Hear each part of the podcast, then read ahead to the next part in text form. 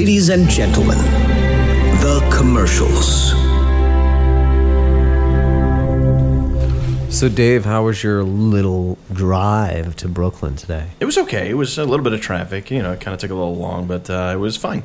Yeah, you have to go over the George Washington, right? Yeah, I have to go over the George Washington Bridge. I got to get on the FDR Drive. And then I got to, there's another bridge I got to take right. across. the yeah. Williamsburg. Yeah, I got to Right. cross the Williamsburg Bridge. You know, it's, Yeah, it takes yeah. some time getting from Jersey to Brooklyn. Yeah, you know, I gotta say, dude, I really don't appreciate it. I'm sorry, what? I don't appreciate the fact that you live in New Jersey. You're criticizing me for living in New Jersey. Yeah, because uh, we do this every week here, and it's kind of inconvenient for me to have to wait for you to drive all the way here. It's inconvenient for you. That's right. To be able to walk to the show, whereas I have to drive upwards of two hours to get to the studio so that we could do the show. How is that inconvenient for you? Did I stutter? You're actually blaming me because I'm doing all the driving to get here so that we could do this, so that all you have to do is walk to the studio. That's right. You're getting on my case because I am doing the driving. Dave, you know, you can pontificate all the fuck you want. My point is, I don't appreciate it. It's very inconvenient. How is that inconvenient for you for me to do all the driving? You know, I really don't like your tone right now. well, you just uh, you absolutely attacked me for absolutely no reason. Well, well, fine, fine. How do you want to resolve this, asshole? Oh, no, no, don't even call me names right now because I am absolutely disgusted with you right now for getting on my case for this. I think you're being really unreasonable. How's I'm being that? unreasonable. I drive two hours to get here so that you can just walk to the studio so we can do the show from Brooklyn. Dude, just talk to the hand, okay? Because the face has stopped listening. Oh, now you're using cliches from the 90s? This is how we're going to have conversations. Well, if that's what you're going to say, I only have one thing to say to you. Oh, yeah, what's that? This. Oh, no, you didn't. Oh, oh, oh, oh, oh, oh, oh, oh, oh, oh, oh. Yeah, yeah, yeah, yeah, yeah, yeah, yeah, yeah, yeah, yeah. Ho, ho, ho, ho, ho. Oh, God. Bite me. Yeah, yeah, yeah, yeah, yeah, yeah, yeah, yeah, yeah, yeah. I can't believe you. Yeah, yeah, yeah, yeah, yeah, yeah, yeah, yeah, yeah, yeah, yeah, yeah, yeah. What? Yeah, you're right, man. I'm sorry. no, dude, it, it was me that was wrong. Commercial. The commercial. The commercial. Commercials. Commercials. Commercials. The commercials. Commercials. Commercial. Commercial. Commercial. Commercial. Commercial. The commercial. Commercial. Commercial. Commercial. Commercial. Commercial. Commercial. Commercials. Commercial. Commercial. Commercial. Commercial. Commercial. Commercial. Commercial. From Studio 6C in the mean streets of Brooklyn, New York, you are listening to the Commercials Free Podcast on the commercials.tv and the magic of iTunes. My name is Dave, Dave Koenig. And this is Ken Pond. And we are here with just another spectacular edition of our little podcast. Ken, how you doing? I'm doing all right, Dave. How are you? I'm doing just fine, thanks. It's so good to hear from you.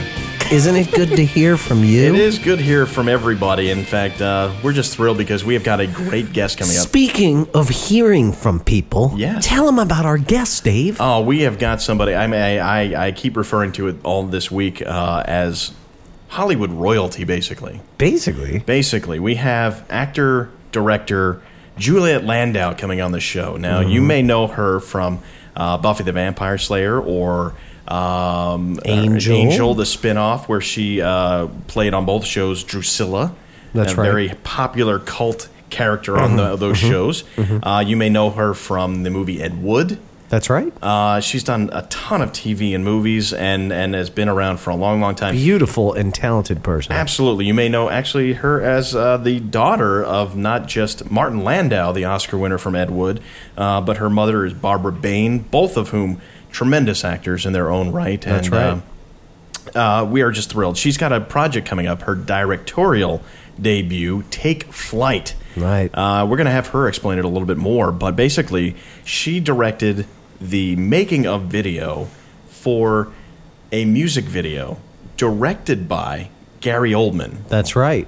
another tremendous actor. For the for the hip hop band Chutzpah. Chutzpah. The Jewish hip hop band, Chutzpah. Right, and there's some very unique aspects of this music video. Uh, we'll let her tell us about it, but yeah. she. Uh, we don't want to spoil the treat. No, there's plenty to be uh, uh, talked about when she comes on the show, and we Yes. don't want to. Well, just stick around, listen to the whole show. listen to the whole yeah. show. But we're excited she's on the show, and uh, it's got us into a bit of a science fictiony We're in a science fictiony mood. frame of mind because of it. We are. because of her relationship to uh, Angel and Buffy the Vampire Slayer. Not only that, well, tell, tell, tell only. Well, uh, you know, I, and I may probably mention this to her later because it's maybe my only chance to uh, relay the message to her father.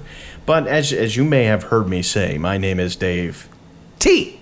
Koenig. Right. Uh, and and if you're not familiar with that last name, it's K O E N I G. Now, growing up with that last name, not exactly the easiest thing in the world. Well, I know from my experience because we grew up in the same neighborhood. Yes. Was you know, and we, your brother was in school with me, and you were in school with me. Mm-hmm. Yes. we all both went to the same elementary school and, and, high, and uh, high school. That's correct. And you know, you see your name written out before you you learn to pronounce it, Mm-hmm. and so I always thought your name was Dave Koenig. That's what because most that's what it say. looks like. Yes, it's sort of. I mean, you know, some people see the OE in Koenig and, and, and ignore the fact that there's an E there and that the pronunciation may be slightly different than what they may be familiar with. So they immediately say Koenig. And it's, That's I right. understand it. And there are, in fact, people in the United States of America who have the same last name who do choose to pronounce it Koenig. But for my entire life, the pronunciation has been Koenig. And uh, it's been sort of my, you know, cross to bear. Uh, you know, I can't tell you how many times I've had the conversation where somebody says to me, What's your name? And I say, Dave Koenig. And they say, What? I said, Koenig. And they say, What? They say, I say Koenig. And they say, What? And I say, K O E N I G. And then they say, Oh, Koenig.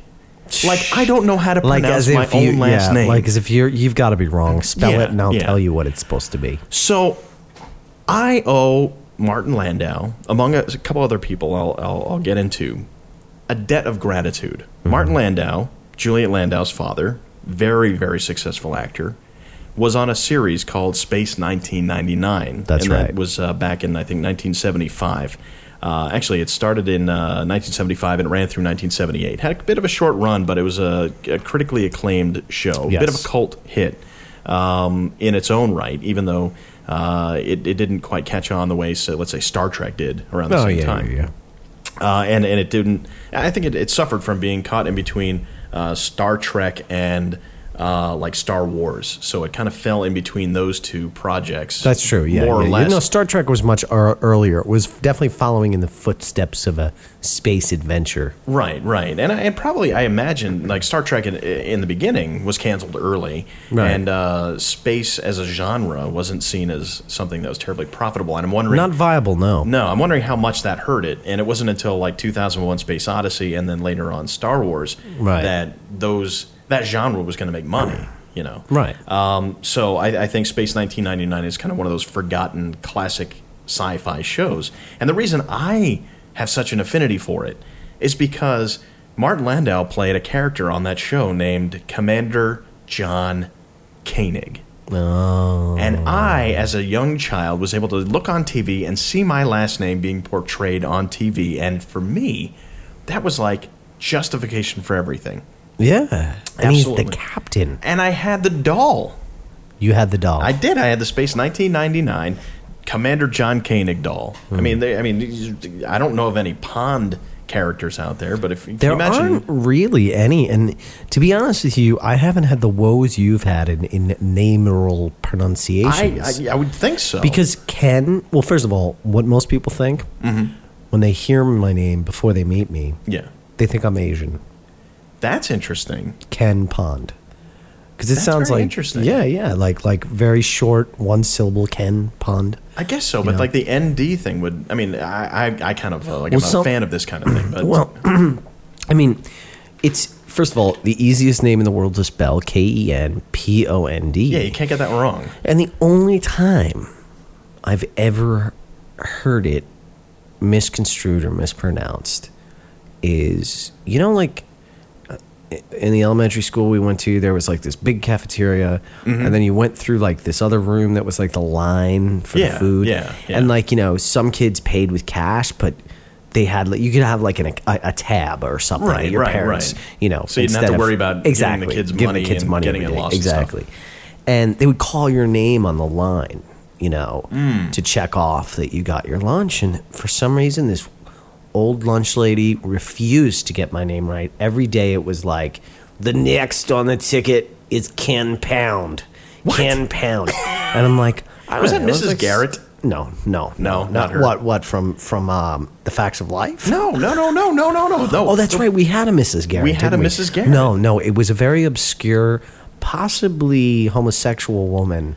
Now that you know, it's funny. You think back on those people and like, who, what, where did those people come from? that Yeah, worked yeah. in They, that were lunch like they showed up. You know, they Yeah, did they vaporized at the end of the day, and then they recon. Right, Like, and they yeah. were like they were like characters from the Honeymooners. The way they spoke, they were like, "Do you want extra potatoes? Because we got potatoes, we got peas, but that peas ain't so fresh." Now, because I mean, we're talking sort of an inside joke, but it's it's very simple to explain who we're talking about. There was a woman named Mrs. Garrett who was sort of like the head of the lunchroom, Right, and she the wore- supreme commander. Yeah, she and she was probably. I mean, I, how do you guess ages when you're that young? But I would To say us, she's she was like in her. hundred. Yeah. But she no, but she, I thought she was more of in her in her forties because she had jet black hair, and she, Oh, you know, yeah. yeah. So she was maybe like a little older than our moms, maybe by like ten years, but mm-hmm. not as old as the lunch ladies. Yeah, who right. tended to be gray haired and such. who happened to be archaic in age.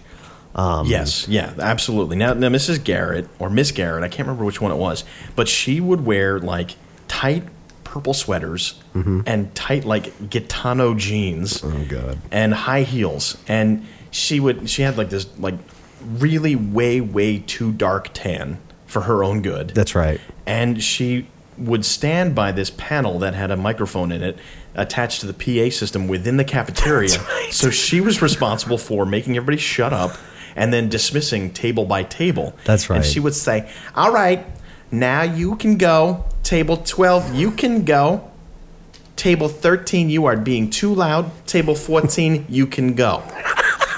Well, you know what my favorite Mrs. Garrett uh, function? Yes. Because she had more than one function. She wore many, wore many hats in that institution. She had a lot of responsibility. Do you remember in the eighties when she, she had a she had her hands full dismissing those goddamn tables? That was a lot of tables too. That was a lot of tables. Grades K I mean, through just six. yeah, Yeah. So, um, you know, it's really, really funny how one of her other assignments was. Do you remember when they were rebuilding or re, you know, uh, capitulating the uh, Recapitulating, yes, the school, makes a lot of sense. yes. No, no, no. The Oh. the Statue of Liberty. Oh, okay, yes. They the were 80s. recapitulating the Statue of Liberty. Yeah, yeah, which makes no sense. They were rebuilding it, restoring it too, Yes, because they it was restoring damaged, right? Yeah. And what they were doing was they had what's called a box top drive.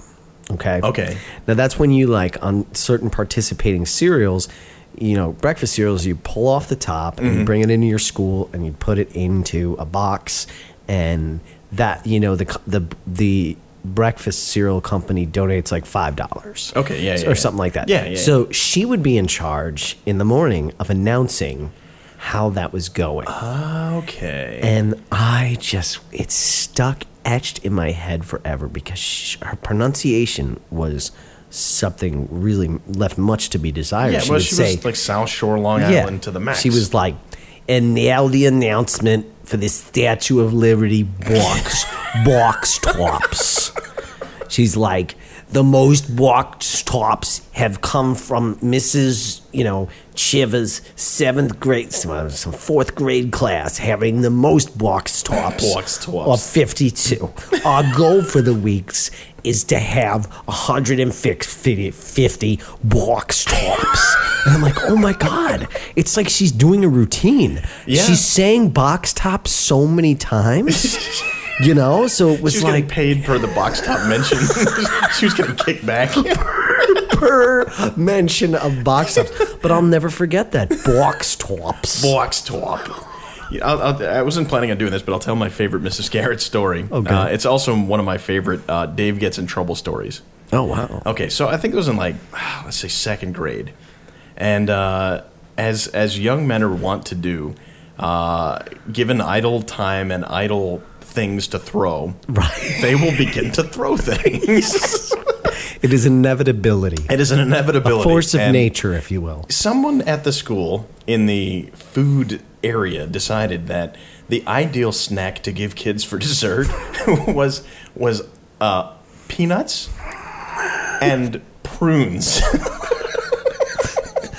That is child abuse. these these were met with the kind of response you'd expect. right. Prunes and peanuts to be met with. The peanuts maybe were eaten, the prunes We're chucked. were chucked. Because what child kids. eats fucking prunes? Now, I was not a bad kid. I was kind of like, I didn't want to get in trouble because I was worried about my parents getting mad at me. And I was always kind of like, you know, Right. I was kind of, you know, I, I tried to play it straight and narrow, but, you know, peer pressure happens. sure. And you get kind of excited and you get caught up in the moment and you start chucking, you start chucking prunes. One thing leads to another. Right, right. So, um, nobody actually threw at anything at anything of note um, until I don't know if it was me or somebody else threw one that hit this kid Peter in the back of the head, and his head snapped around real quick. Okay. Next thing I knew, Mrs. Garrett had her, you know. She was wearing the hat of the uh, the the the warden, Right, the she- warden hat, Yeah, she came around and is like, "Okay, I'm writing you all up for detention." And she had her little pad that like described things. She's like, just give me your name. And I was like, Dave. Dave what? Koenig. What? Koenig. What? K O E N I G. Oh, Koenig. All right, so you tell me what Yes, you're doing. the queen of pronunciation Yes. tells you Yes, how to pronounce your name. What did you, you? Let me. Okay, this is what I'm writing down. You tell me this is right. Okay, I was. You were throwing plums. were you throwing plums?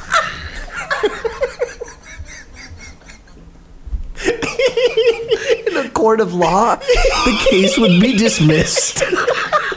because you were not, in fact, throwing plums. not, not anymore, technically. So, I, so she writes me up, and I get detention, and this is on a um, this is on a Friday, and I I got home, and my mom's like, "How's today?" And I was like, oh, "It's not so good. I don't wanna talk I don't about it." talk about it." So, and then the whole weekend came, and I heard nothing about it. Okay. and I was like, maybe it just got brushed under the carpet, It carpet. slipped through the cracks. I got away with it. I got away with it. And so Monday goes, I go to go through school, and I'm like, hey, everything's awesome. And then like we get to the point where we go to recess, and they're like, you go to detention. So I didn't get to go outside for recess. I had to go to detention. And I'm like, okay, but at least my parents don't know about it.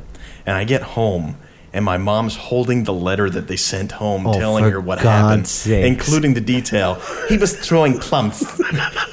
he threw plums. You're like, Mom, I swear to holy Jesus. Wait, wait, wait, I wait, was wait. not throwing plums. Oh, wait. All right. Oh, So it gets better. So, Okay, oh, yeah, yeah. yeah, well, it gets a little bit better. So, um, so they, my mom was all mad at me, and she was, you know, saying "Yeah, you're not supposed to do that. You could hurt somebody. Blah, blah, you know, and typical stuff that a mom would say to a child. And my dad found out about it. He was mad at me, and and they could tell I was just absolutely mortified about the whole thing. Sure, and I was, I felt horrible Right. that I had done it, and they knew I had. And they said, okay, you know, you couldn't watch Batman today, but you know, we think you've learned your lesson, and you know, now you know not to. Uh, you know, now you know what not to do, and I'm like bawling, and I'm like, and, and and really upset, and, and and so my parents go, okay, we're you know, you're off the hook, you know, you'll do your detention, whatever, and and that'll be it, and uh, they said, you know, it's kind of strange you decided to throw plums, but uh, good thing you weren't throwing prunes.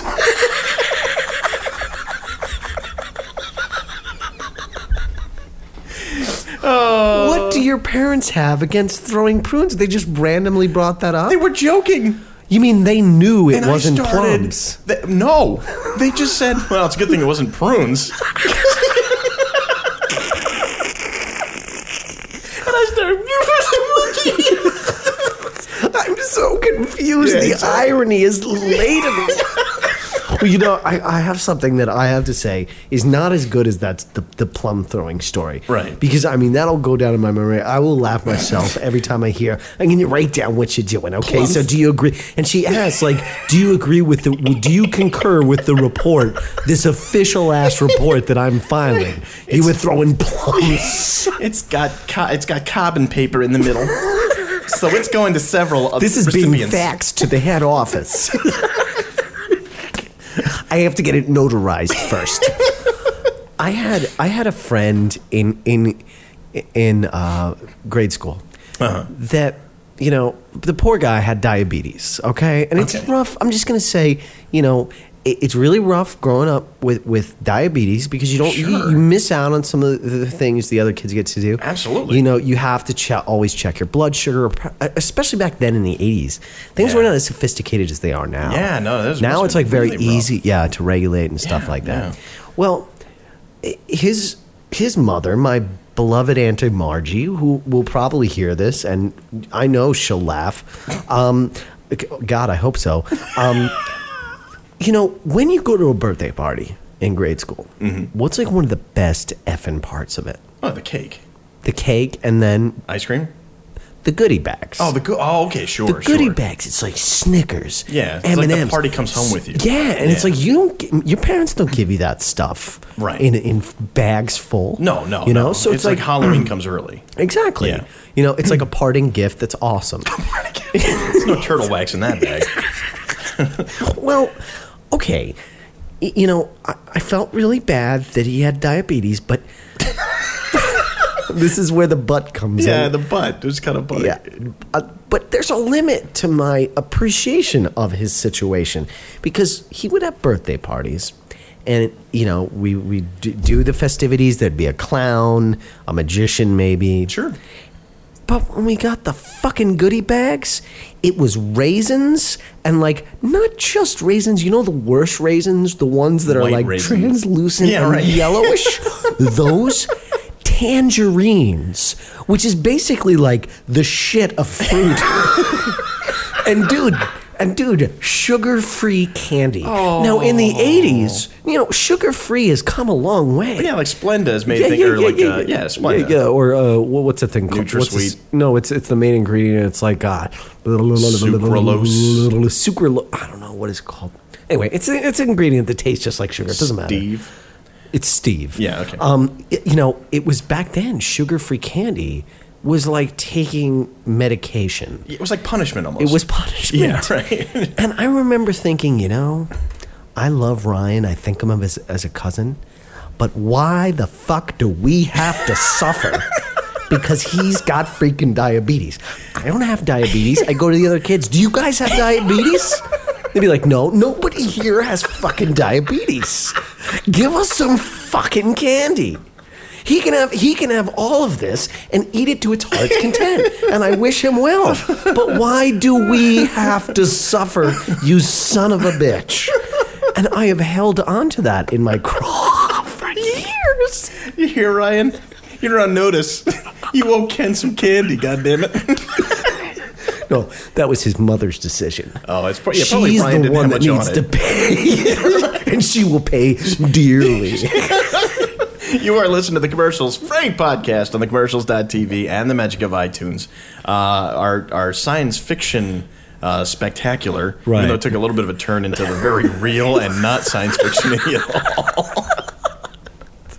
Do we mention all of these stories took place aboard a spaceship? Yeah, so aboard That's a, right, right. Yeah, There, we spaceship. saved it. Yeah, we saved it. That uh, that held enough kids, uh, held enough people, so that uh, you know people had kids on them, enough to create a grade school K through six. Right. and uh, they found a South Shore woman to be on the spaceship. Highly qualified woman. Somebody had to man the He's PA. like, we're docking at spaceport. Everyone get into your pods and prepare for shuttle docking. if you go into recess and you're not in detention, get into the airlock. We're all going EVA. It's a field trip. EVA is an acronym for extravehicular activity. Oh, very Which was good. heavily used in 2001. they said, we've got to go EVA on this one. Oh, a bit yeah, of like, EVA, like to make yeah. it look like it happens all the time. For a second there, I thought you were using some kind of science fiction-y uh, uh, um, uh, Rachael Ray kind of thing. You're not. See, you don't watch shows like that, I- and I don't those either. shows. Yeah, but I, you know, from from a from a pop culture standpoint, Rachael Ray does the E EVOO thing that you might have heard of. What the fuck is that? I think if we could, if I had one wish in this world, it would be to edit out the last 15 seconds of this show. anyway, back on the science fiction Right, tip. right, right, right. Ken, uh, you may or may not know, is uh, I, I guess you'd have to call you what is it, Trekkie or Trekker? Well, I actually am a true. Yeah. you know what my dad said to me once? He said, "Son, you know you have an unhealthy obsession with Star Trek." I guess that's how you'd say it. And I was like, "What?" Dude, I am not half as bad as those other idiots who like speak Klingon. No, yeah, you're and not go. bad. I've never. Been, all right, I've been to one convention, and and We're wear all the one. uniforms and uh, you know stuff like that. Yeah, I'm not yeah. that bad. I enjoy it, but I'm actually a child and student of all science fiction. I Right, enjoy it very right. much, very thoroughly. um, Absolutely. So yeah, but but I am yes, I am what you would consider a Trekkie. Trekkie, and you prefer Trekkie to Trekker. You know, I really don't give a crap. I don't know See, what the that, distinction that right is. there says that you are not the I most don't ardent, understand hardcore, the tr- empathetic of. I don't understand. It, to me, it's tomato tomato. There you go. And I think I think that Uh, says let's call everything. the whole thing off. You're not going to get involved in the whole Trekkie Trekker debacle, and No, I think that's definitely important. Um, speaking of Star Trek, by the way, I mentioned it before that there's a couple people who helped me out with my last name. Walter Koenig That's right. uh, is Who another played? guy. He played Chekov. Anton Chekhov. Anton che- Anton Chekhov. That's his actual full character's name. yeah. Really? Anton Chekhov. I'll be darned. Uh, well, he obviously is somebody else. I'm just who- joking. That's the author. Yeah, I thought so. I was like, man, Yeah, they named yeah. him after I was just author? messing with you. So go on. See, go I'm not a Trekkie or a Trekker or even a Trek. I know. Well, well, well. Colleges. You fell for it very well. That's it was why easy. I chose you. yeah. Anyway, uh, Walter Koenig is somebody else who. Uh, That's right. So, you know, whenever I say when people, I mean, because nobody knows Space 1999 necessarily, but everybody knows Star Trek, and I say, hey, the guy who played Chekov in Star Trek pronounces it Koenig, and they're always like, oh, okay, then it is Koenig. Right. You know, like I had to bring up Chekov in order to Right. you know have credibility for my own last name. Um, but we all, you know, you being a, a, a, a lover of Star Trek things, Mm-hmm. uh, science fiction in general, Star Trek in general, in, in specific, Hmm. um, which, which which version of the show is, is your favorite? Oh, for God's sakes, Dave. We don't have enough tape. I mean, seriously, it's one of those things. If you get me started, we don't use tape.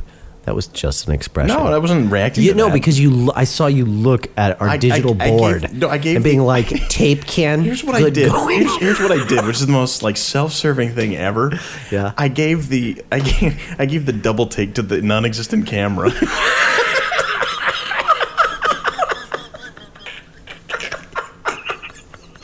What? So I'm like, "Don't even get me started." And you mug like, "Get a load of Do you this." believe this guy? Wow. I broke the fourth wall Well, at least, in a show where there are no walls at all. yeah, you broke the second wall. Yeah. what we need is like a, a like a, a subtract, uh, a subtrack. You know, so like a, a, a, a hidden track within this one. Yeah, that's so that- embedded, so you can make sarcastic comments. Yeah, right. I like, could break the fourth wall in, check in it audio out. terms. This is where it gets nerdy. Here's where Ken goes on and on about Star Trek, and it's gonna suck. So you might want to hit the old fasty fasty. You know, when I was a kid, I was in such denial about being a, lo- a lover of science fiction and Star Trek that Mm-hmm. I kept it such a secret when someone was like, dude, don't talk about Star Trek. No, first of all, do you want girls to like you? Yeah, I want girls to like me. Right. Okay, no girls will like you, so keep that under wraps. Right. So it's like, I always imagine myself like, don't be that 33 year old guy that wears glasses and has and has longish hair that he combs back Mm-hmm. and a semi beard and talks avidly about Star Trek. Don't Yeah. ever be that guy. Yeah, it's funny what you, uh, you know, the more you try not to do something, prophecy, yeah, you, yeah. you doing it because Ken, um, you know, you may have seen his picture on the website, but uh, sitting across from me is a 33 year old uh, gentleman Mm-hmm. uh, who has longish hair that he combs back. He's wearing glasses and has a bit of a, you know, goatee ish kind of a thing. I ha- I fit the description of a, the typical Star Trek loser. And uh, when you're not, uh, when, when we're not taping this show, because we do delve into several different topics, Hmm. Ken talks about Star Trek quite fervently.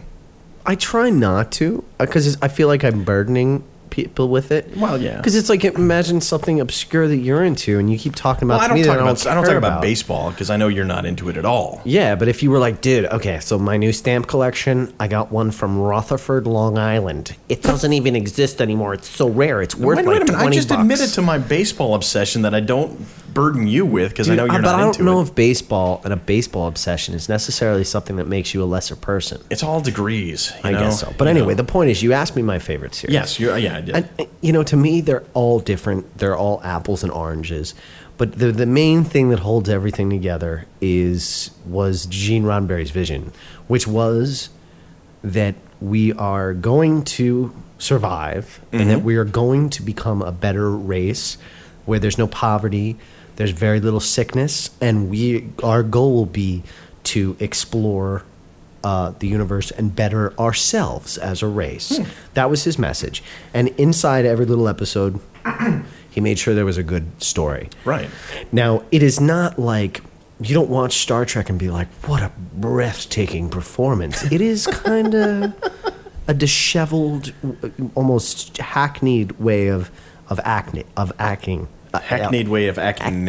acting, acting. You know, it's very dr- overly dramatic sometimes. Right, right. But what keeps people coming back to Star Trek is their knowledge and their love of the characters Yes. that are created. Yes. And so it was a very character driven show. So I would have to say, you know, there's the original series, there's the Next Generation, which of course was excellent. You know, you've got Patrick Stewart. Oh, amazing actors, yeah. Amazing actors. You got Deep Space Nine, which to me was like, uh, you know, it's supposed to be an adventure. It's supposed to be like every week you're exploring this new adventure. Deep Space Nine was about a station that just sat there. So they like they had to go to the. You know, so I Mm. didn't had- like that as much. It was more, uh, what do you call it? Uh, passive. Well, yeah, exactly. okay. And then you had Star Trek Voyager, which was great because it was like the Star Trek's version take on Lost in Space. Okay. They're hurtled way across the galaxy and they're trying to get home. Ah, okay. And they don't know they know where they are, but it's going to take them like 70 years to get back. And then you have Captain Archer, who is played by Scott Bakula, Mm-hmm. which was uh, canceled, and it was Star Trek Enterprise, which the way they promoted it was like before Kirk, before Spark, b- Spark. Let's call him Spark. DJ Spark. Sparky. How Yeah. different would that show have been had they called the Leonard Nimoy Sparky do a neutron scan.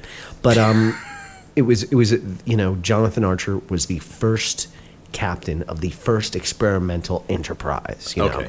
and people didn't like it, and I could see why because it's like, dude, it's like you have the next generation where there's like holodecks, you could like summon whatever you want, and Mm-hmm. and you know, and there's androids and holograms and all this cool stuff. Now you're taking us back to before Kirk, Mm. where it's like they could barely stand in the freaking ship. There were no phasers. like it wasn't until season three that they got photon torpedoes. Who wants to see that after you've been exposed to all this stuff? Right, right. So that's really why it didn't have such a such a great following. But I would so, have to. Say. So you say ask a simple question, and the simple answer would be Star Trek Voyager. ah, No, no, no. Star Trek Voyager, The Next Generation, uh, and the original series are my, my absolute favorites. Okay. Yeah. Well, somebody, I, I, you know, I'm not somebody who's watched a lot of Star Trek, but I, I did watch uh, Trekkies one and two, the documentary about. The You know, people I've never seen fans. those, I think you'd enjoy it a great deal. Right. A lot of funny uh, moments. Uh, very, very respectful of people who are fans, Mm-hmm. but a lot of insight into what makes somebody so uh, uh, obsessed with a show like that. Yeah. And uh, what I did learn is what you said is that it's sort of like the uh, non-cynical version of uh, John Lennon's Imagine uh, played out as a series. That's And right. Yeah, so it's like you know, a world where it doesn't matter if you're uh, what color you are, species, and whatever. that You know, we're all part of the same thing, and where you should all We're all explorers. coexist and Exactly. all that. Yeah. Uh, and and that, that actually does resonate with me, and I think that's very cool. And you know, you watch from from the outset as sort of an outside observer, and you don't catch that necessarily. No, it's just don't. a space show. No. So there is a hidden message between you know, beneath all of it. It is. If you look even closer, Mm-hmm. there are even more hidden messages that do pop up from time to time. Apparently. And we're about to explore one yes, indeed. in a very, very, very special, special segment that we here at the Commercials Free Podcast at the commercials.tv and the magic of iTunes like to call Fun with the Google voice. It's a hopper and a chopper and a one, two, three. It's Google Voice for you and me. All right, this is Fun with Google Voice. Uh, very popular segment on the show, and we are uh, always glad when we have a chance to do this. Um, Ken, just explain what Google Voice is for anybody who may be listening to the show for the first time. Well, Google Voice is a free service offered us to and by the folks, not to, just by the folks at uh, Google Incorporated. They give you a phone number that people can call. They could leave voicemails on there. They could text you there, and you could forward it to your phones. But the funny, awesome part of it that we exploit is the fact that when it transfers your voice into text, does a very poor job. So that's what we're going to explore here, Star Trek style. That's right. We do have a, um, a, a, the, phone number that you can call 347 829 7865. And from time to time, we will take voicemails that we get at that number, uh, play them, and then tell you how uh, well or not well Google Voice translates the, the stuff that you hear in the message. But we decided to do something a little bit different this week in honor of this science fiction theme we have with our guest Juliet Landau and, and her family's history with science fiction programming That's right. we, we decided to take a look at a special uh, clip Clip. of the original Star Trek series starring Leonard Nimoy and William Shatner. Um, and Walter Koenig. and Walter Koenig and uh, I almost said George. Koenig. Uh, you almost did. George Takei. It's not like you hear that s- name uh, know, spoken right? loudly uh, every K. thirty seconds. Uh, Koenig, Walter Koenig, and George Takei, and uh, uh, And uh, uh, there's DeForest Kelley. DeForest Who was originally a Western actor. Uh, and he went into that. And then there's James Doohan, who played Scotty. Correct. And uh, yeah, the whole gang. So uh, this is a scene, gang. actually. The whole Eartha- gang. no, I not hate Eartha- when I I said Eartha shit Kitt. like that. That's, that's Eartha Kitt. No, no. I see. I was a Batman fan growing up. With Elizabeth Montgomery. Yeah, that's right. Um, and Jerry Mathers as the Beaver. And Dick York. Now, who played Uhura? I'm trying to get her name. Nichelle Nichols. Yeah, Nichelle Nichols. Now, um, by the way, related to Mike Nichols, who uh, directed the second very uh, uh, popular Star Trek movie. Is that Wrath true? Of Khan. Yeah, yeah. I didn't know they were related. Yeah. Uh, but anyway, so It's uh, weird because he's white and she's black. I don't know how they're related. And uh, by the way, I, I could be wrong. and also, I could have just made that up. Where So- do you go for the top, the best information on podcast? can? Ken, um, uh, Let me tell just us about this scene. This, Yes, this is the this is a scene. Um, uh, the the Enterprise, the original Enterprise, has been on assignment for a very long time. Everyone is really tired, and in this scene, which you can't see, uh, Captain Kirk complains about his back hurting, and a female officer comes and rubs it, but Captain Kirk thinks it's Spock rubbing his back for him. So listen closely, and uh, we're playing you the audio from this scene, and you can probably picture what's going on. Uh, here is uh, that scene from Star Trek.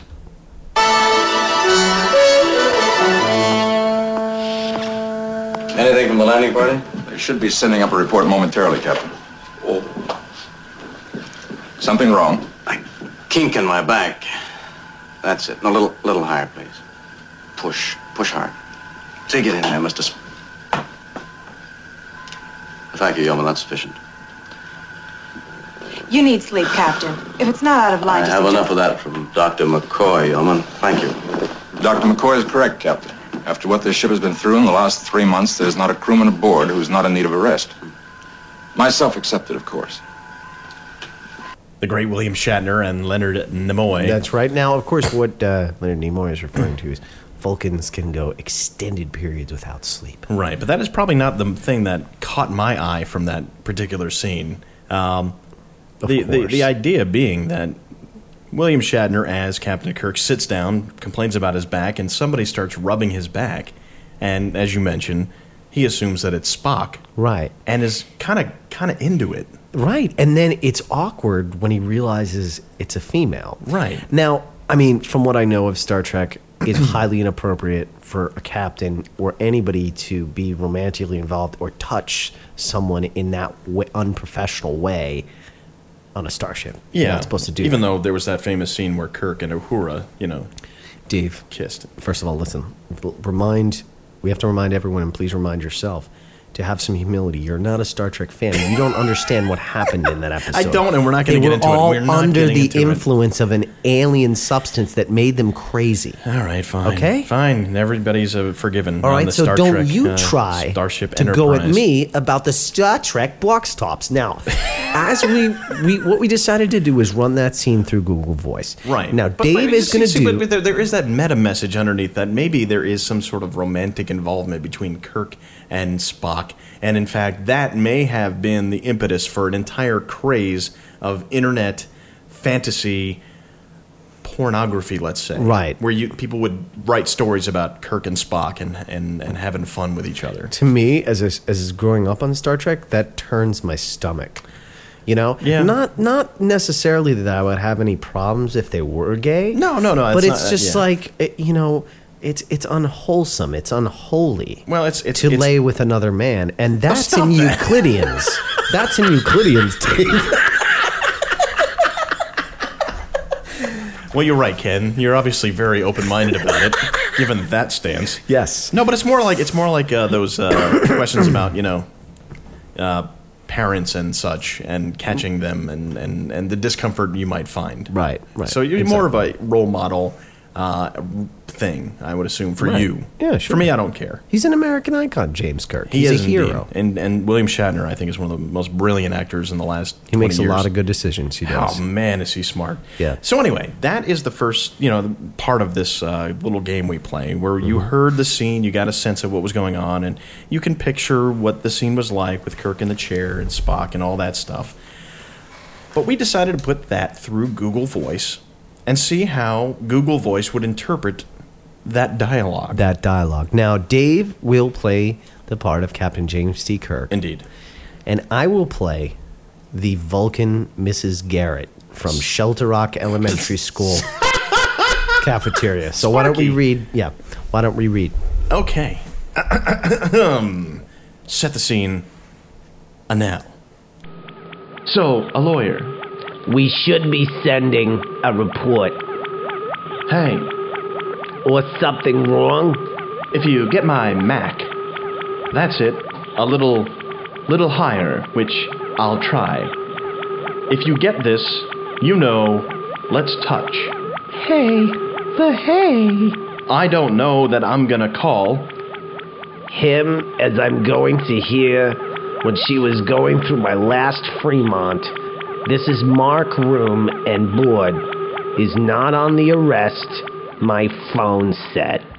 So that is Yes, that scene from Star Trek as filtered through Fun with Google Voice. fun with Google Voice. Uh, now, where, now, whereas there was a lot of meaning in the show itself regarding peace between nations and different cultures Right. getting together and coexisting happily. And in that scene, there may have been a slight undercurrent of homoeroticism. what we just did right now, yeah, I don't think had anything going for it. it was pretty bad. there were no messages in there. No, none at all. Maybe the only message in in there was that uh, Fremont. This is Mark Room and board. Mm-hmm. Is not the arrest. My phone set. Yeah, I think that it speaks for Speaks itself. for itself. Yeah, It's self-explanatory. Yeah, I mean, Yeah, it's yeah. like that. That's it. A little, little higher. I think. That's it. A little, little higher. Not just much higher. A little, little higher. Yeah, I think we've exhausted all we can out of that little scene. That's not much of a Google Voice segment. No, but that's then again, we wanted to kind of like get right to our guest. So We did. We so love let's her think so of that. much, Now, yeah. if you do want to call us, give us a call 347-829 punk or 347-829-7865 if you are alphabetically challenged. Ken, let me tell you something. When we come back, tell me what we're doing when we come oh, back. oh, Ken, David I, it's real simple, Ken. Koenig. Thank you for saying my name correctly. It makes me As feel opposed, as opposed a to. Koenig, which reminds me of a pine cone for some reason. There's a lot of tricks and fun people used to have with my name, Oh, believe sure. me. Oh, I'm But sure. When we come back, we are going to be joined by Juliet Landau, actor, director, Hollywood royalty in my mind. And we'll talk about her project, Take Flight. I think you're going to enjoy it. I think you're going to learn a lot, and, and I think you should know about this project because it's a heck of a lot of fun. That's right. Hey, you are listening to the Commercials Frank podcast, the commercials.tv, and the magic of iTunes. Ken, take us out. Edison, full thrust. Take us out.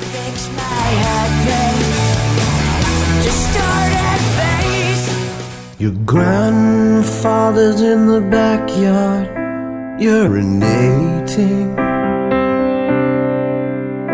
Your grandmother's washing her socks, even though she's got none. Your father is kissing the priest out in his Chevy parked in the driveway. Your mother's tired on the fifth or sixth Tom Collins. And I'm talking about the man, not the drink. It's Thanksgiving at your house. This is how it always goes. Don't you wanna kill yourself?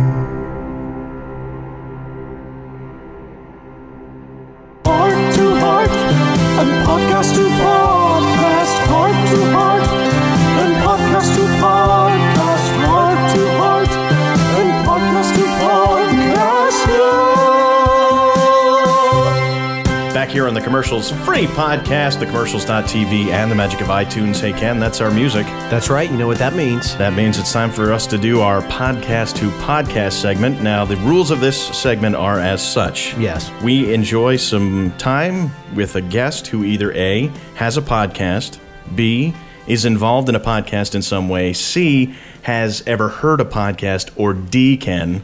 Has absolutely nothing to do with the podcast whatsoever. Those are the strict rules, and we Right. stick to them. This week, we are thrilled. We've got, I, I kind of like to say, some Hollywood royalty on the show this oh, week. sure. You could say that. A multi talented person, an actress who you may know from Buffy the Vampire Slayer and uh, Angel, the spinoff. She was an Ed Wood, uh, but we're going to talk to her today mostly about her directorial effort, uh, right. a short film called Take Flight. And uh, well, we're going to find out all about it. Please welcome to the show Juliet Landau. Juliet, thanks for joining us. Of course. Thank you so much. The pleasure's ours. it is indeed. Now you have a, a short film. Um, we we sort of talked about it a little bit before, uh, but tell us exactly what Take Flight is. Yeah, okay. Um, well, Gary Oldman directed a music video for a Jewish hip hop band, which he shot entirely on cell phones. And he approached me and asked me to direct the making of. And when I got into the editing room and, and looked at the footage that I'd gotten, I got very excited because there was an extremely rare POV um, in, in, in the nature of what the material was. And so I went to Gary and asked if it could develop into a short documentary film. And he gave me his blessing, and and Take Flight was born. Hmm. Um, when when he came to you and talked to you about it, um, was this something that, that you had had any uh, idea was going to happen in the first place, or was that sort of out of the blue, or, or what? How did that I- develop? Yeah, um, I um, had met um, Deverill Weekes was shooting the video with Gary. He was the DP, and basically knew that uh, Gary wanted to have a making of, and he um, uh, suggested me, and I met with Gary, and we made immediately clicked, and and he said, "Go for it." I, I jumped at the chance, chance, and uh, and then realized, funnily enough, after I said yes, that even though I have been involved in multitudes of making ofs and and Buffy the Angel, all different films, all all kinds of stuff, that I actually had never even watched one. and so I was, I've never even watched the ones I'm in, and so I, I I realized that I needed to do some research, and so I spent uh, a couple weeks basically holed up in my house, and I watched every kind of uh, making of I could get my my hand up hands on. I watched uh, music video making ofs, I watched film making ofs, and then I watched lots of documentaries and documentary, uh, I mean director commentaries, and um, made a timeline, an outline of what I wanted to go after, and uh, and had a blast doing it. That's great. How long has it been? Uh, how long have you been inv- involved with th th this process with Gary? Well, it's been about I'd say nine months in terms of uh, in terms of uh, when the video was shot. Um, the, the video was shot over the course of three days, and I had three cameras chronicling all of the action. And then I also had access to all of the cell phone footage. And what was really amazing about it is that Gary um, operated one of the cell cams, and so that was that's the incredibly rare POV I'm talking about. Sure, is that sure, right. it, it literally, yeah, it, it's like you're inside his his head and you're seeing through his eyes, and it's this perspective that you would never have with a traditional camera. And so once I saw that footage, that's when I got really excited, and that's when I was like, this has to be a documentary film. I, I had 50 hours of footage. Wow. Oh my God. it was crazy. It was mountains, and I basically I watched all 50 hours three times through. Whoa. Um, and then uh, and then got a real a real clarity about the structure that I wanted to do and, and all of that, and and then uh, sat with my editor side by side, you know, working to make that happen. Wow. Now, you since you have the POV uh, POV view, uh, P- or POV. or POV. Uh, Your view sounds good. yeah, sure. Did you did you notice anything about what Gary's camera was seeing that was any different from what the others were seeing, or was there something unique about what he was doing that came to you once you watched them all? Yeah, you know what's interesting? First of all, it, the, the framing is just beautiful, and what what was cool is that the music video, um, the, the the the band is called Chutzpah, and it's a, the music video is called Red Rover, and the way it's cut, it's very very cutty, and it works incredibly. Like it, it's it's perfect. When I saw the footage, I wanted this. There's such beauteous footage. that the whole sequence that I use at the end of the film, it's this sunset beach footage that literally looks like it's 35 millimeter hmm. film, Oh, wow. and it's breathtaking. And I I really wanted to use longer more expansive pieces of sort of what what Gary was seeing, and um, and and what I did with the structure is I I started where you just get kind of glimpses, and then you get longer pieces, and by the very end, that's when you are completely released into his view. So that's the sort of you know through line of the structure of the movie. Sure. Interesting. Um, do you see viability in in more of these kind of films? I think when cell phone cameras first came out, they were grainy. They were, you know, the the audio wasn't very good, but technology is getting so good that. Uh, you know, I can see more of these movies being made, but I mean, based on what you saw, I mean, it sounds like from that last shot you're talking about that the quality is is almost there. Absolutely, absolutely. Um, I, it really is developing quickly, and it's exciting because it really does level the playing field in terms of any, anybody with an idea can make something and doesn't have to deal with the prohibitive cost of, of camera equipment and uh, camera package and all of that stuff. Um, of course, it, it, it's tricky to make it look amazing. And part of the thing that's that's um, compelling in the movie is all of Gary's ingenious ways and Deverill Weekes in terms of how they came up with using. Um, using the phones, um, literally, um, uh, they tape it to a pole. You, you see Gary holding a pole where it's taped, so he does a sort of crane shot. Oh, cool. Um, yeah, it's really cool. He uses uh, um, a wheelchair as a dolly for a dolly shot. Oh, wow. um, he literally tapes the cell phone to his body and then photographs the shadows on the ground. I mean, it's really inventive and Wow. and it's sort of a how-to. If you're going to use this kind of camera, it's definitely a kind of how-to. He does a whole thing where he actually uses a magnifying in front of uh, lens in front of the camera lens to sort of blur stuff. So it's it's it's uh, really incredibly inventive. Sure, sure. Um, d- did he? Does he explain how that concept came up, where he'd want to go that direction? Well, uh, in terms of the documentary, I actually it was funny because I was going to have um, afterwards. I was going to basically um, interview um, Gary direct to camera. He said, "Yeah, you know, let, let's do that after you have your cut." But when I looked at everything, I really felt that I didn't. I didn't need him explaining stuff because you sort of saw it in the movie. You didn't need him to tell you what you were seeing in the movie. Oh, okay. um, but in terms of uh, uh, uh, my knowledge of that, he, he really came up with the idea because, as he says in the movie, it was a nano budget. He had he had no money. Um, he's he's friends with the band. They approached him to do the, the music video, and he was trying to figure out what what could I do that would make this interesting. I have I have no money. I couldn't do some you know huge, you know underwater aerial shot, whatever. You know, I can't make this really grand, grand. And so, um, so what could I do that would make it really sort of cutting edge and interesting? And that's when he came up with the idea of doing it on cell phones. Sure. Um, let me ask you this: How familiar were you with the band Chutzpah before you before production began?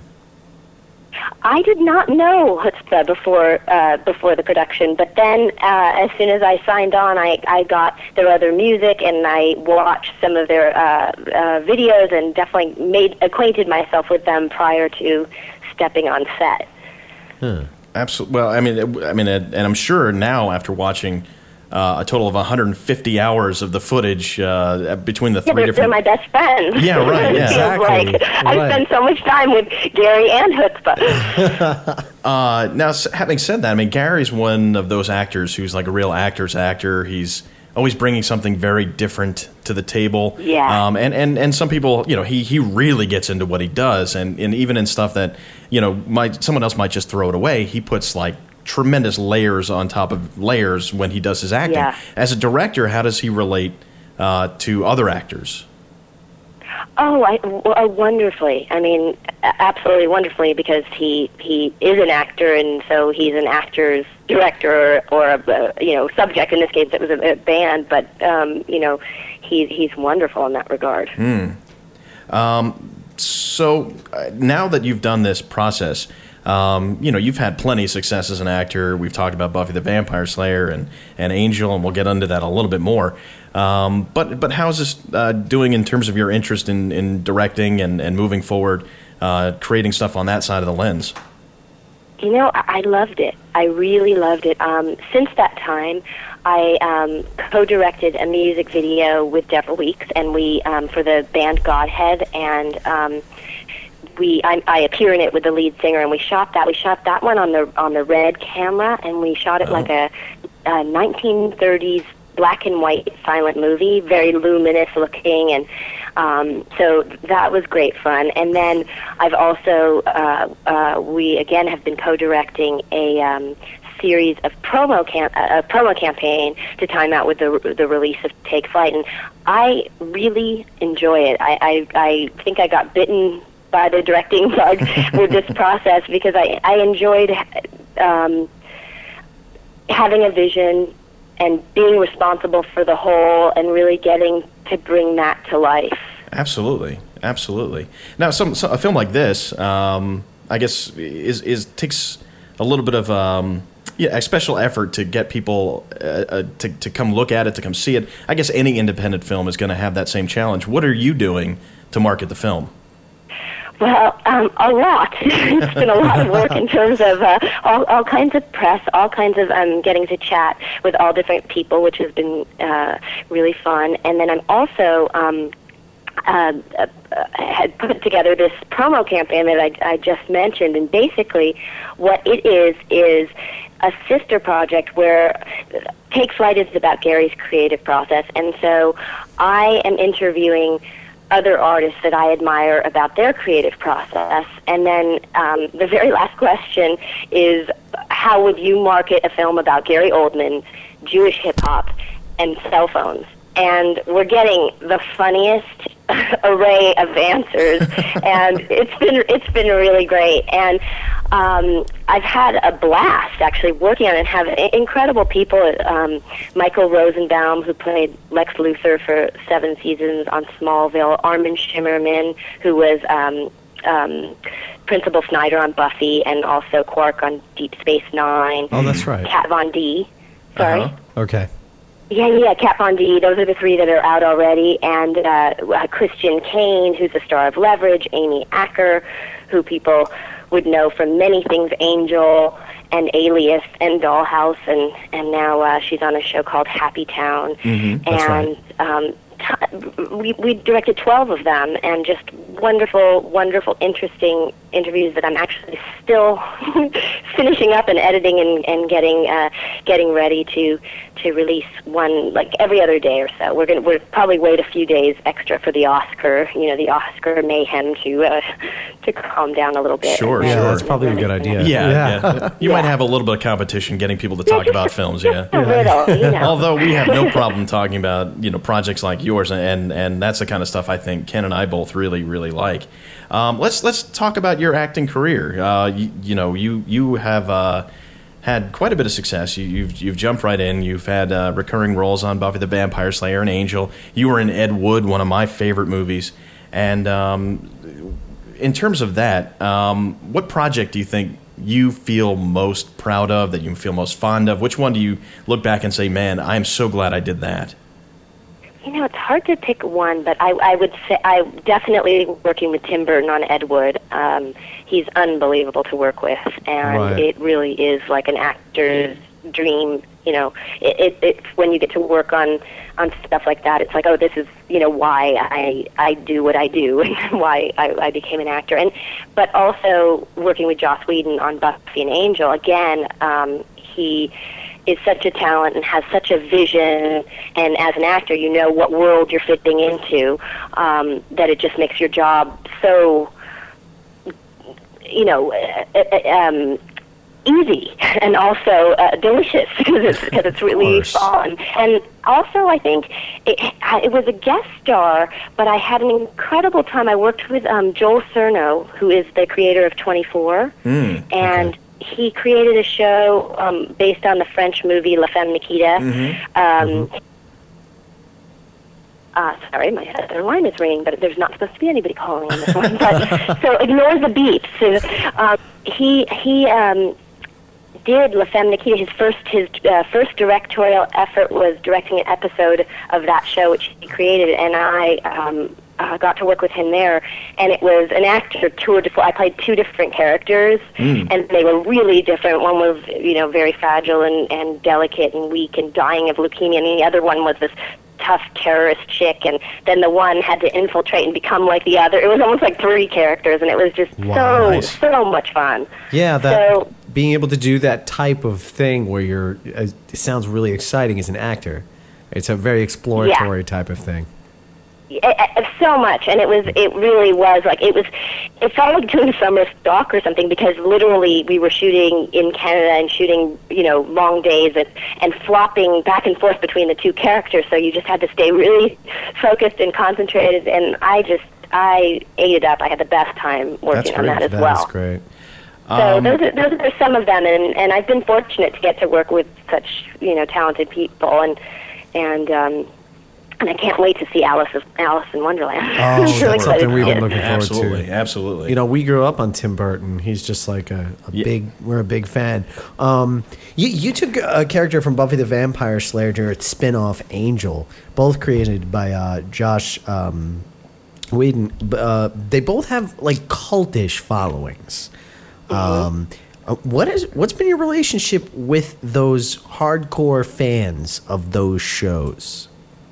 You know, it's been fantastic. Um, it it had the both shows have such an avid fan base, and it's really wonderful because it's first of all a huge wide demographic of people in terms of ages and and countries and cultures. And I mean it, it's it's incredible. You have someone come up to you who's 95 and enjoys the show and someone who's literally you know there with their their 7 year old that watches the show.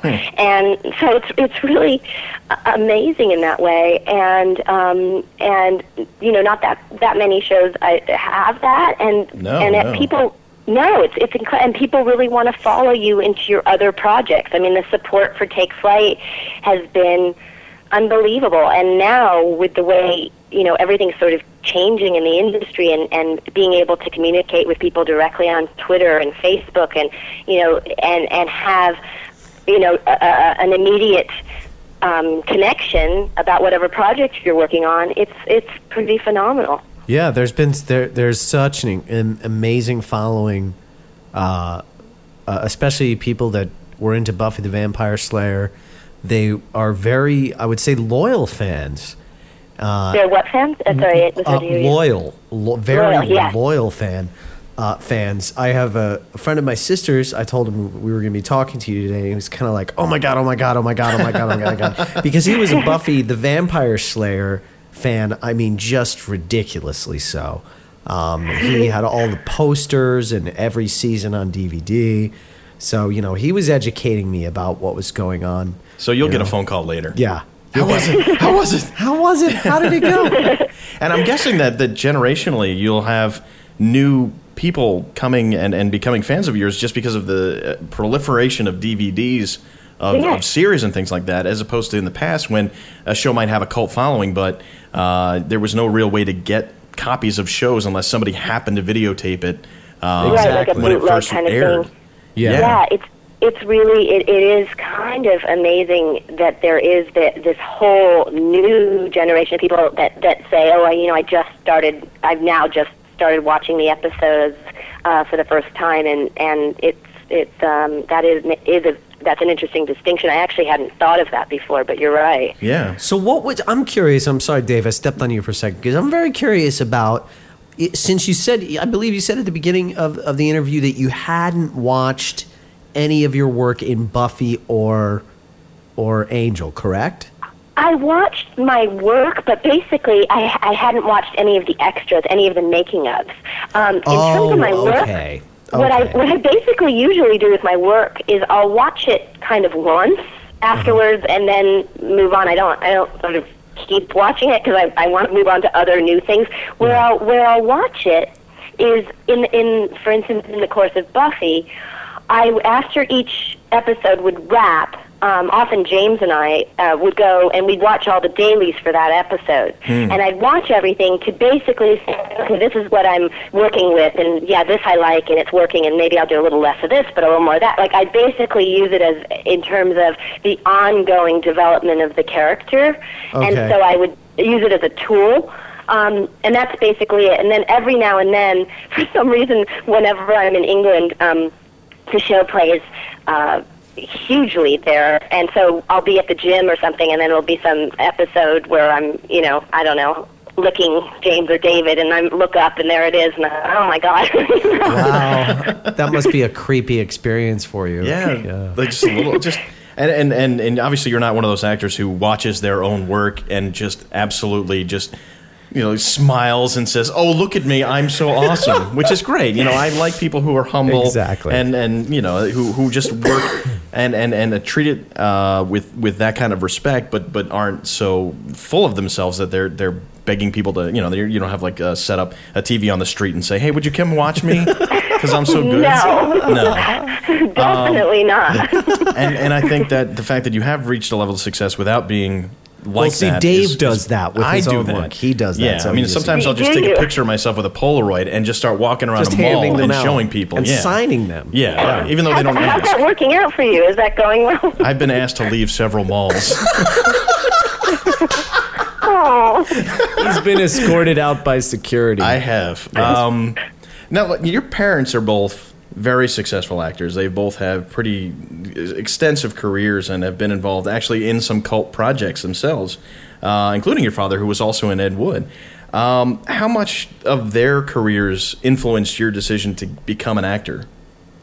Well, it was interesting. I I never thought I would be an actor. I thought that was their thing, and I was a dancer. I was always a performer. I was a ballerina before I was an actress, and then I started taking acting classes, and I absolutely loved it. And I was starting to find the dance world a little bit insular in terms of just feeling like once I got into acting class, I loved the idea of using physicality as a part of a uh, of a character or a part of a whole, but also getting to have a verbal exchange, getting to talk about conceptual ideas, getting to all of that stuff really really sort of fed me, and um, I always approached dancing. I think as an actor, in Mm. terms of even though I was technically proficient, it was really about expressing something and so so then I I uh, started doing a lot of theater work and and um, embarked on an acting career. And, and obviously, I think from growing up around it, had observed and and taken in a lot about it. I'm sure. Yeah. I mean, Absolutely. it's almost like you can. I mean, my, my dad owns a company where he sells uh, lighting fixtures to uh, different uh, uh, retail uh, places, like big big chain stores and things like that. And as much as I don't necessarily think about it, I find myself looking at different lighting fixtures when I go into places just because of osmosis, as much as anything right, else. 'cause So it's part of you. It was part of your knowledge, and yeah. Exactly, exactly. Yeah. Um, so, what their careers? What what do you think you took most from them individually or or together?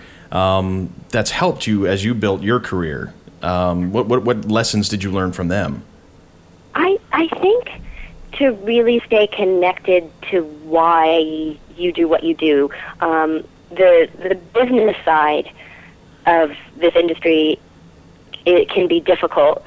And so if you really stay connected to the, the spark of, of what you're passionate about and, and why you want to do this and the work itself, um, I think it's that that sustains you. And, and also I think I, I didn't go into this with uh, stars in my eyes. I, I definitely was not like someone, you know, you know, arriving off a bus or a plane or whatever and thinking it was all going to be just a smooth sail. I mean, my dad had, you know, uh, worked a lot, worked with Hitchcock, and then was on Mission Impossible, and then had years where he wasn't working. He literally couldn't get an agent. He was um, Yeah. guest starring on shows like, you know. Um, the the Globe Harlem Globetrotters on oh. Gilligan's Island. You know what I mean? Like, Oh, it wasn't exactly like the pick of, you know. Oh. You know, it's funny. You know. at, at, at our And- level, you know, I, and, and and I mean Ken and mine, and, and certainly not yours. You know, it's so it's so common to hear people struggle to find an agent or fi- you know struggle to get work or go two years without. I mean, I've gone a couple of years without jobs, uh, like it's like it's water. Um, but to think of somebody like your dad who has had so much success and and and later obviously uh, won an Oscar. For, for him to go through that is almost is almost comforting in a strange way. It is. Yeah, no, it's. I mean, and it's really is sort of the truth of the business in terms of the ebbs and flows and the difficult patches and the, you know, dealing with perception. And at that point, it was like, oh, he'd been on a series and he's a has been, and it's like, well, no, he's really not. He's a talented person. he just needs a role that would actually show that. You know, it, it, the, so I think for me, having witnessed that, I certainly um, went into this with my eyes wide open and said, you know, this is something I, I really want to do. And I think that's the only reason to do this, because if you don't want to do it, there's probably lots of easier things to do. I'll say, yeah. Oh, for You sure. know, Uh, me- but yeah, so- meanwhile, at the same so- time, I'm like, man, I would love to get cast on the next Harlem Globetrotters meet the Gilligan's, Gilligan's Island. Island, I mean, like that's a great gig. That is awesome. Are you kidding me? Yeah. It's all okay, you know what? That was actually probably one of the high. There was like sort of like uh, I don't even know what it was. Some s- slasher. I mean, there's definitely some things within there that he's always wonderful in, but certainly it wasn't. You know, getting to play Bela Lugosi, uh, working with Tim Burton or Tucker with Francis Ford Coppola was definitely you know a a different a different time period where it was far and few between with jobs, and then the jobs weren't you know necessarily ideal. Sure, sure. Right. Now, I mean, but no matter what he has done or, or ever will do, just just from me to you, your father will always be an idol to me. Simply because he did the show, or he was on the show, Space 1999. now, my last name, I've always felt was kind of unusual. People would never know how to look at it or pronounce it. They would think that I just Oh, made it up. But he played a guy named Commander John Koenig. And for me, He that did. was like, my life has meaning. That's right. so, so thank you. On you know, please pass along my thanks to your father for for proving that my name was not made up. Actually, and yeah, you know, Juliet, that's on Dave's actual work resume. It is. It is. That John Landau played a character with the same last name as Martin him. Landau. Martin, Martin Landau. Martin Landau. That- John Koenig. What did I say? funny, You said John because it's John Oh, Koenig. uh, yeah. oh, yeah. That's crazy. That's funny. Yeah, no, that makes sense because it's definitely not a usual. You know, that people wouldn't ne- necessarily be familiar with it. Yeah. No, no, but for me, it was like, oh my god, I'm on TV. and where can people find uh, you online and your project? It is um, at Juliet Landau's TakeFlight.com. Juliet Landau's TakeFlight.com. We'll definitely have that on our website as well. And uh, where can they find you specifically? They can find me at julietlandau.com. It's amazing how the web one- works, isn't it? It's just what that one's easier. The, the Juliet Landau's TakeFlight.com is definitely the, the title of the movie is Take Flight, so that's why. And there's no apostrophe or anything. It's all just one word. Juliet Landau's TakeFlight.com. We will look for that. Juliet, thanks so much for coming on and spending some time with us and telling us about your project. I had a great time. It was really fun hanging out with you guys. Glad you could do it with us, and uh, we really, really appreciate it. Please do check out Juliet's movie, uh, Take Flight, and um, boy, uh, we, we couldn't be happier with uh, with this. That's right. Ken, when we come back, we're going to talk about. I think we're going to talk about my my uh, my war with the banking industry. I would love to hear about it. Can't wait. Yeah, I'm sure you can. You are listening to the Commercials Free podcast on the commercials.tv and the magic of iTunes. Ken, take us to break. Let's go.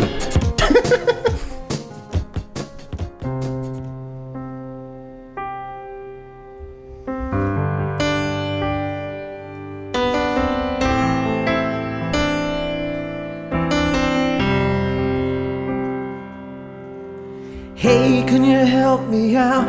I don't know a lot about the internet.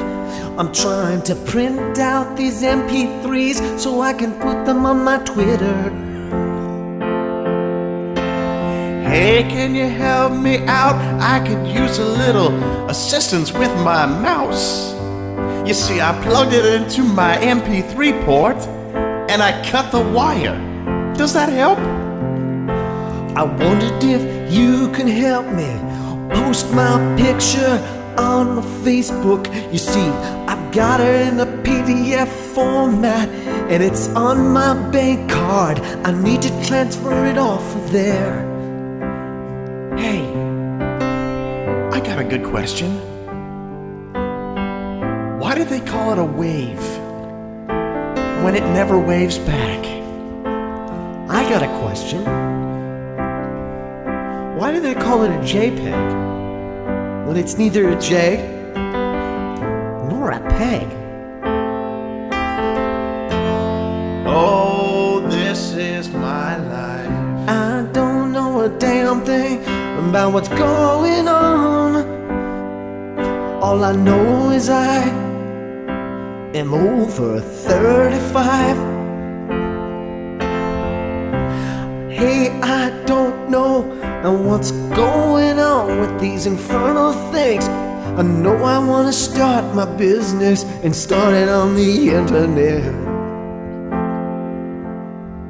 Hey, let me ask you a question. I wanted to go to Amazon.com. Do I put that into Google first? If I wanna go to Amazon, does that mean I have to pay for an internet connection? Or because I'm shopping and spending my money with Amazon, give me a connection for free? No, they won't. Let me ask you, when you're selling stuff on eBay, does the money get printed out of the computers for you to spend when somebody buys your thing on eBay?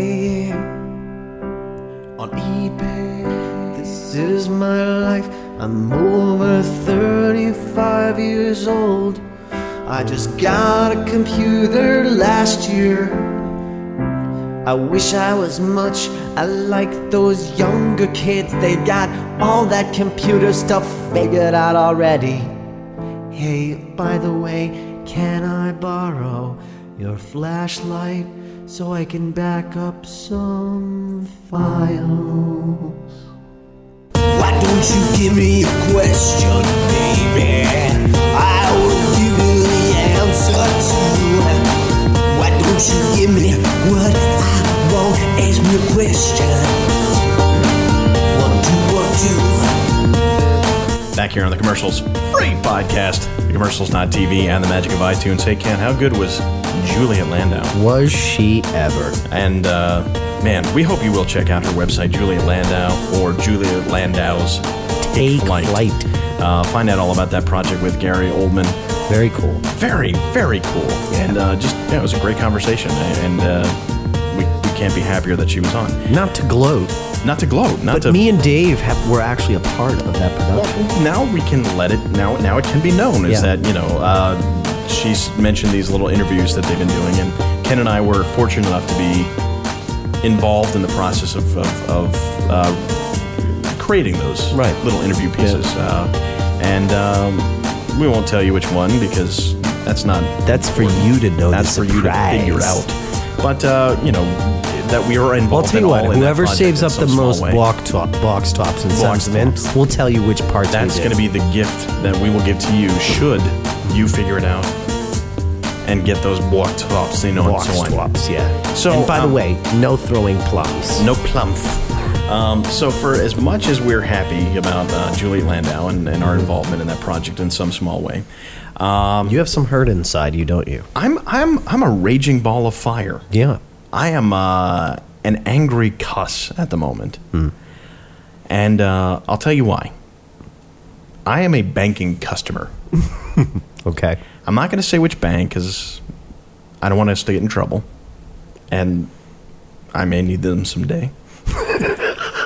but You are such a wuss. no, I'm not going to say. it. I'm not going to mention. Yeah, I'm all not right. gonna Well, you know names. that's that's very level-headed and reasonable of you, but you know, the story speaks for Free itself, and you speech. know what? It Go is. It it it is a universal story. I know it's happening to customers at banks all over the place. Now we have a, few bank accounts. Okay. With this one bank. One, one, one account we have set aside so that I can business expenses. I, I take care of it, and and my business expenses sometimes can be very small, like two dollars for parking in the city uh, on the on the sidewalk. Um, it turns out that over the weekend, I discovered that my account was over the limit by 50 cents. okay. And uh, by the way, if you're noticing the sound of uh, uh, like the beach, the, the waves crashing against the beach, it's uh, ignore it. It's just Ken going back and forth in his chair. Oh my god, I didn't even notice. Wow. Is that what that noise was? That's what that noise You know, was. as I was doing it, I was like, "What the hell is that noise?" Yeah, don't do it anymore. Okay. You're ruining my groove here. Sorry. So I noticed over the weekend that my account was over by 50 cents. Right. 50 cents. Uh, Literally, Okay. that exact number. Uh, we had some pe- pending uh, things coming up, and uh, I was like, "Oh boy, I don't want to get in trouble here." So I d- d- transferred some money out of our other account into this account to cover the things that were going to be debited to come. to come, Yeah, yeah. so that we wouldn't be over the limit. I figured, hey, they didn't uh, tell us that's a problem yet, so obviously I'm in the clear if I cover those expenses. That's right. Right. Which is the right, responsible thing Exactly. to do. That's the responsible thing to do, is what we, we thought. Monday rolls. I'm still angry. what does Monday do? Monday rolls around, and it turns out the bank saw that we were under by 50 cents and automatically assigned us an over the limit fee. That fee, $36. Oh my god. Now, granted, I did a little uh, accounting error apparently.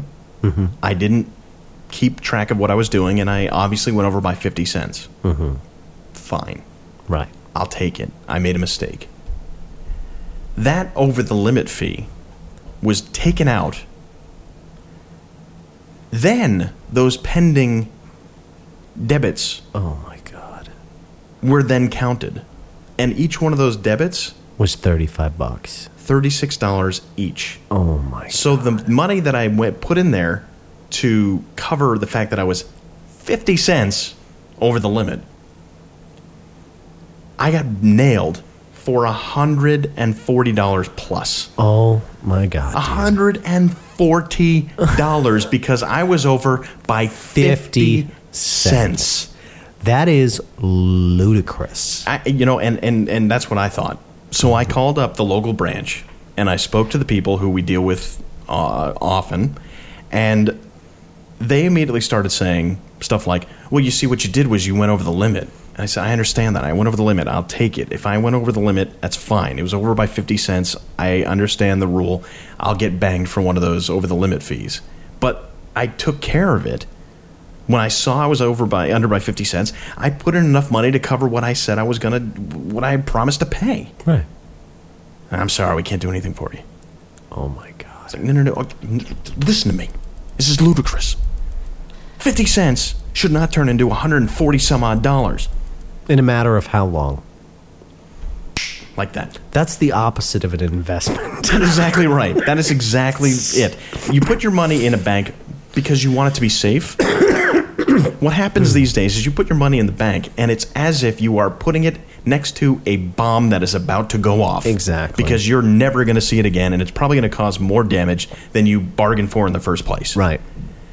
So I got off the phone with the local branch and I decided to call the main c- customer service number, wherever the heck they are. Right. Started talking to this girl and she's like, "Oh, I'm really sorry about that. Let me look into it. Maybe it was a bank error." You know, I'm like, "Oh, mm-hmm. okay. Maybe they're going to look into it. Maybe they're going to do something."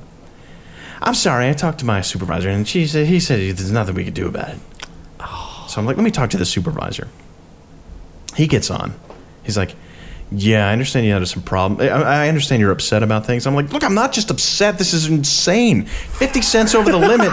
You cannot charge people 140 some odd dollars because they went over the limit by 50 cents, especially when they made the effort to fix it. Exactly. There's no way to fix it. I was absolutely dead in the water." right. Absolutely dead in the water because you took out the over limit fee. The money that I put in disappeared, and it couldn't cover the money that I. Ah! Right. No. That's like ridiculous. You can't control. I mean, first of all, I'd be really pissed off if I were you. I'm still. Right. Did I'm you did you recover anything? No. At the end of the conversation, the guy said, "I'm sorry, I'm, can't do anything for you." I said, "You know what? Then I'm going to have to take my business elsewhere." He's like, "Well, we really don't want you to do that." And I was like, "It doesn't seem that way." You know, oh my God. Really? I'm like, uh, okay, here's, and I was like, I was like giving ultimatums and stuff like that to see if I could just trigger something in this guy Right, to have right. a heart and understand that 50 cents should not equal f- 140 some odd dollars. So I said, look, okay, you have a choice here. Uh, you could do the right thing Uh-huh.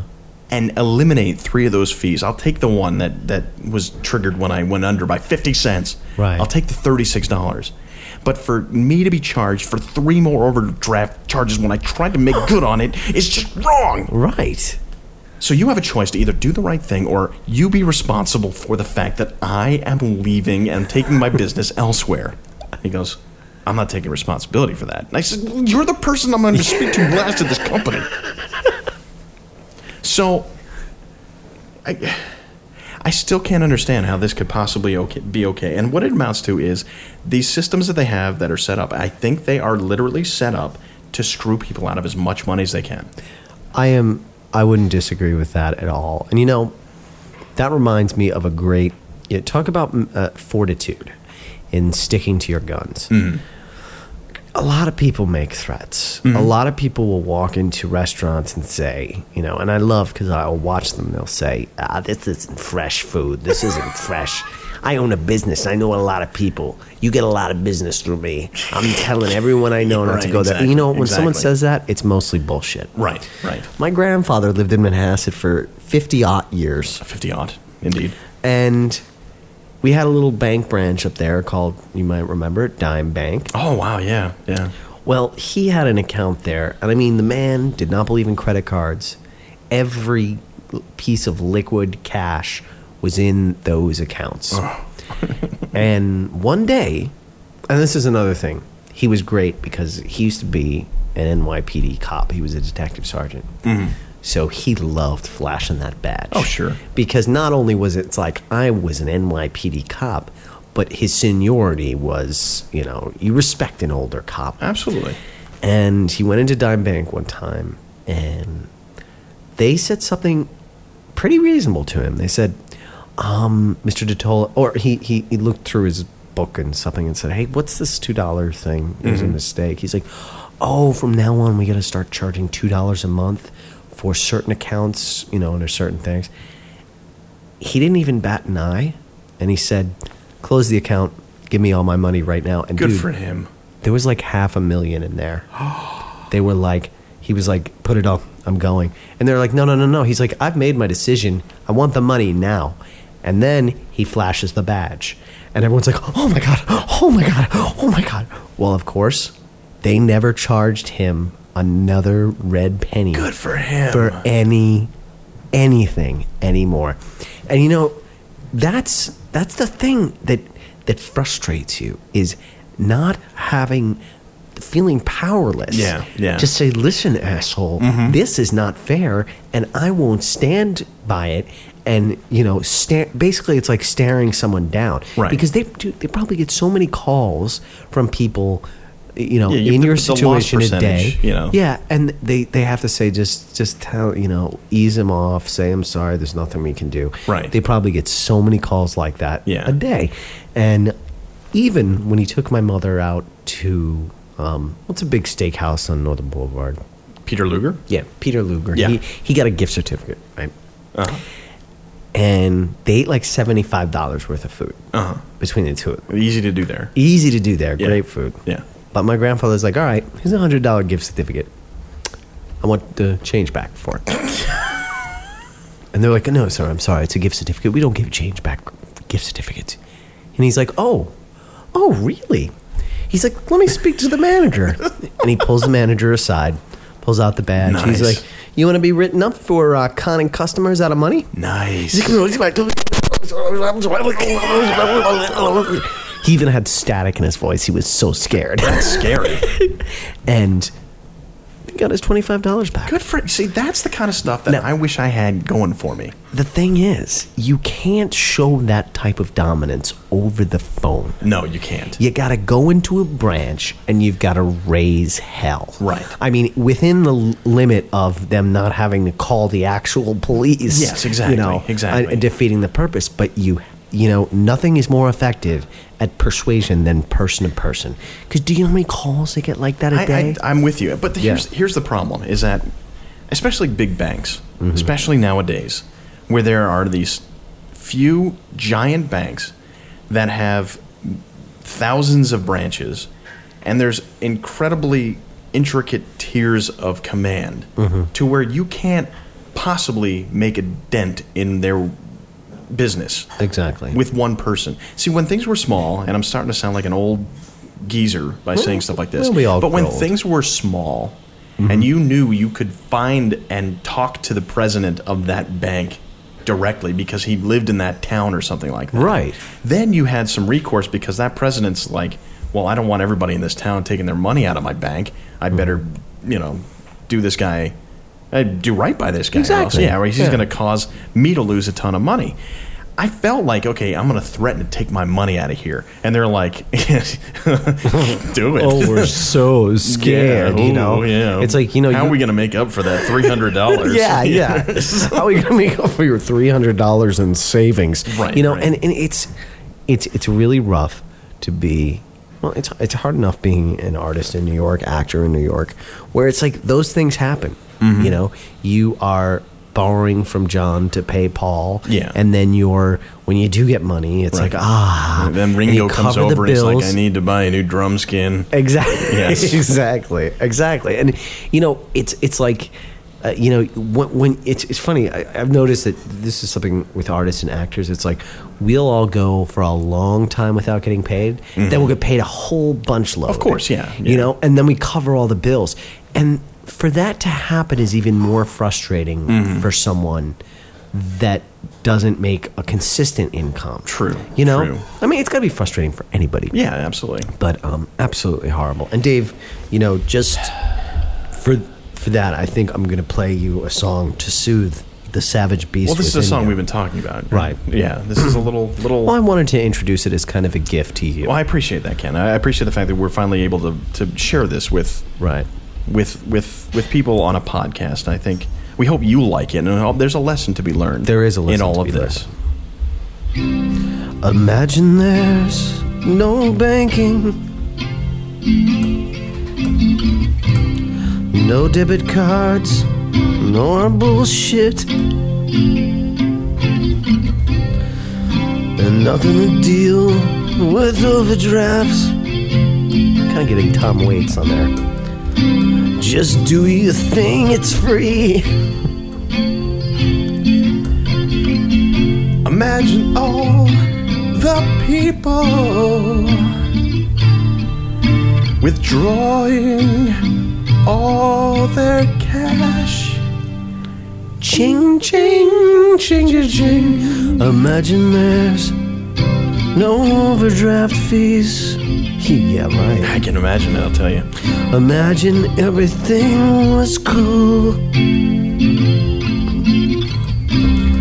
Imagine if you put 50 cents in your account and then took out 75. Hey man, it's cool. It's just a quarter anyway. Imagine all the people putting their money under their mattress. You may say I'm a dreamer. Hey, but Ken, you know what? What?